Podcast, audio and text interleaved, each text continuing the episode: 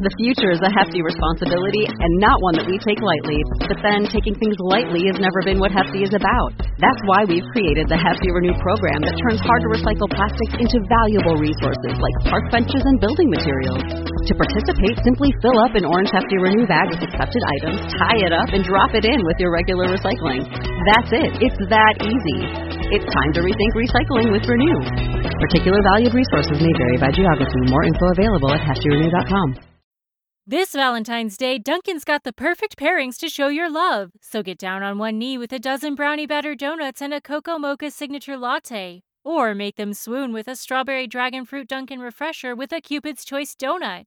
Are you ready for love? America runs on Dunkin'. Price and participation may vary, limited time offer. This is the London Visited podcast on your favourite podcast provider, bringing to you the facts, history, and information about different parts of this great capital. If you have been to London, are planning on visiting, live here, or just love London from afar, then this is the podcast for you. Hi there, I'm Steve, and welcome to our podcast. We're here for all things London and to tell you more behind some of the iconic places and people in London's history. In this episode, we go to the Mall, which many people will know as the long red road outside the front of Buckingham Palace. Don't forget to visit and subscribe to our YouTube channel London Visited to see videos covering this place and so many others across London. Why not join us as a member? Join our group of what we call London Visited Crown Jewels, including a members only monthly podcast. Have a look by going to www.patreon.com forward slash London Visited. And now to this week's podcast. The Mall is a road in the city of Westminster between Buckingham Palace at its western end and Trafalgar Square via Admiralty Arch to the east.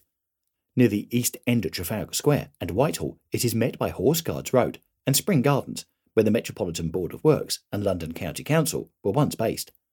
It is closed to traffic on Saturdays, Sundays, public holidays, and on ceremonial occasions. The Mall began as a field for playing Pall Mall, which is a type of tennis game from where the game tennis originated. In the 17th and 18th centuries, it was a fashionable promenade bordered by trees. It was envisaged as a ceremonial route in the early 20th century, matching the creation of similar ceremonial routes in other cities such as Berlin, Mexico City, Oslo, Paris, St. Petersburg, Vienna, and Washington, D.C.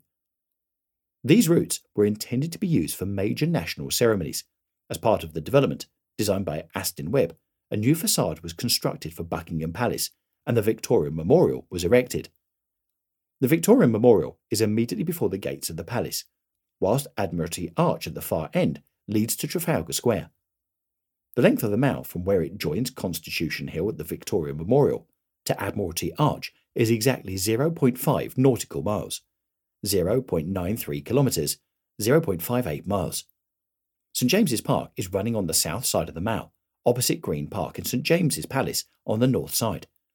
Running off the Mall at its eastern end is Horse Guards Parade, where the Trooping of the Colour ceremony is held. The surface of the Mall is coloured red to give the effect of a giant red carpet leading up to Buckingham Palace. This colour was obtained by using synthetic iron oxide pigment from Deanshanger Oxide Works which was created using the Dean Ox process devised by chemist Ernest Lovell. It was David Eccles' decision as Minister of Works from 1951 to 1954 to make the Mall red. On Victory in Europe Day, 8th of May 1945, the palace was at the centre of British celebrations, with the King, Queen, and Princess Elizabeth, the future Queen, and Princess Margaret appearing on the balcony, with the palace's blacked out windows behind them, to cheers from a vast crowd on the Mall. During state visits, the monarch and the visiting head of state are escorted in the state carriage up the Mall, and the street is decorated with Union flags and the flags of the visiting head of state's country. During the Golden Jubilee celebrations of Queen Elizabeth II in 2002, over 1 million people packed the Mall to watch the public displays and the appearance of the royal family on the palace balcony. Scheduled buses are not allowed to use the Mall and go past Buckingham Palace except by permission of the monarch. This has only happened twice in history, in 1927 and in 1950. The annual London Marathon finishes on the Mall. It was also the start and finish line for the marathon course of the road race and the race walks of the 2012 Olympic and Paralympic Games. The women's marathon took place on the 5th of August and the men's Olympic marathon on the 12th of August.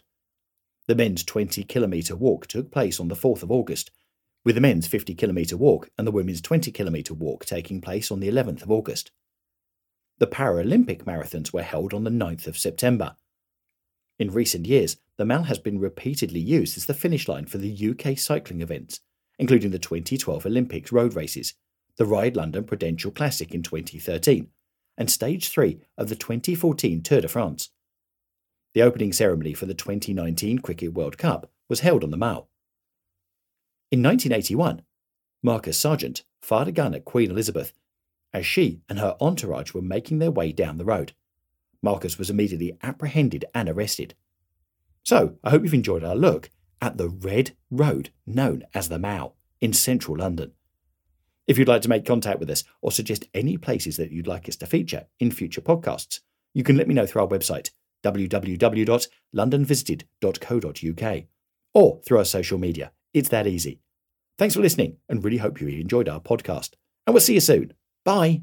Thanks for listening, and please don't forget to subscribe to get more shows direct to your device. Also, why not visit our London Visited YouTube channel to get even more of London?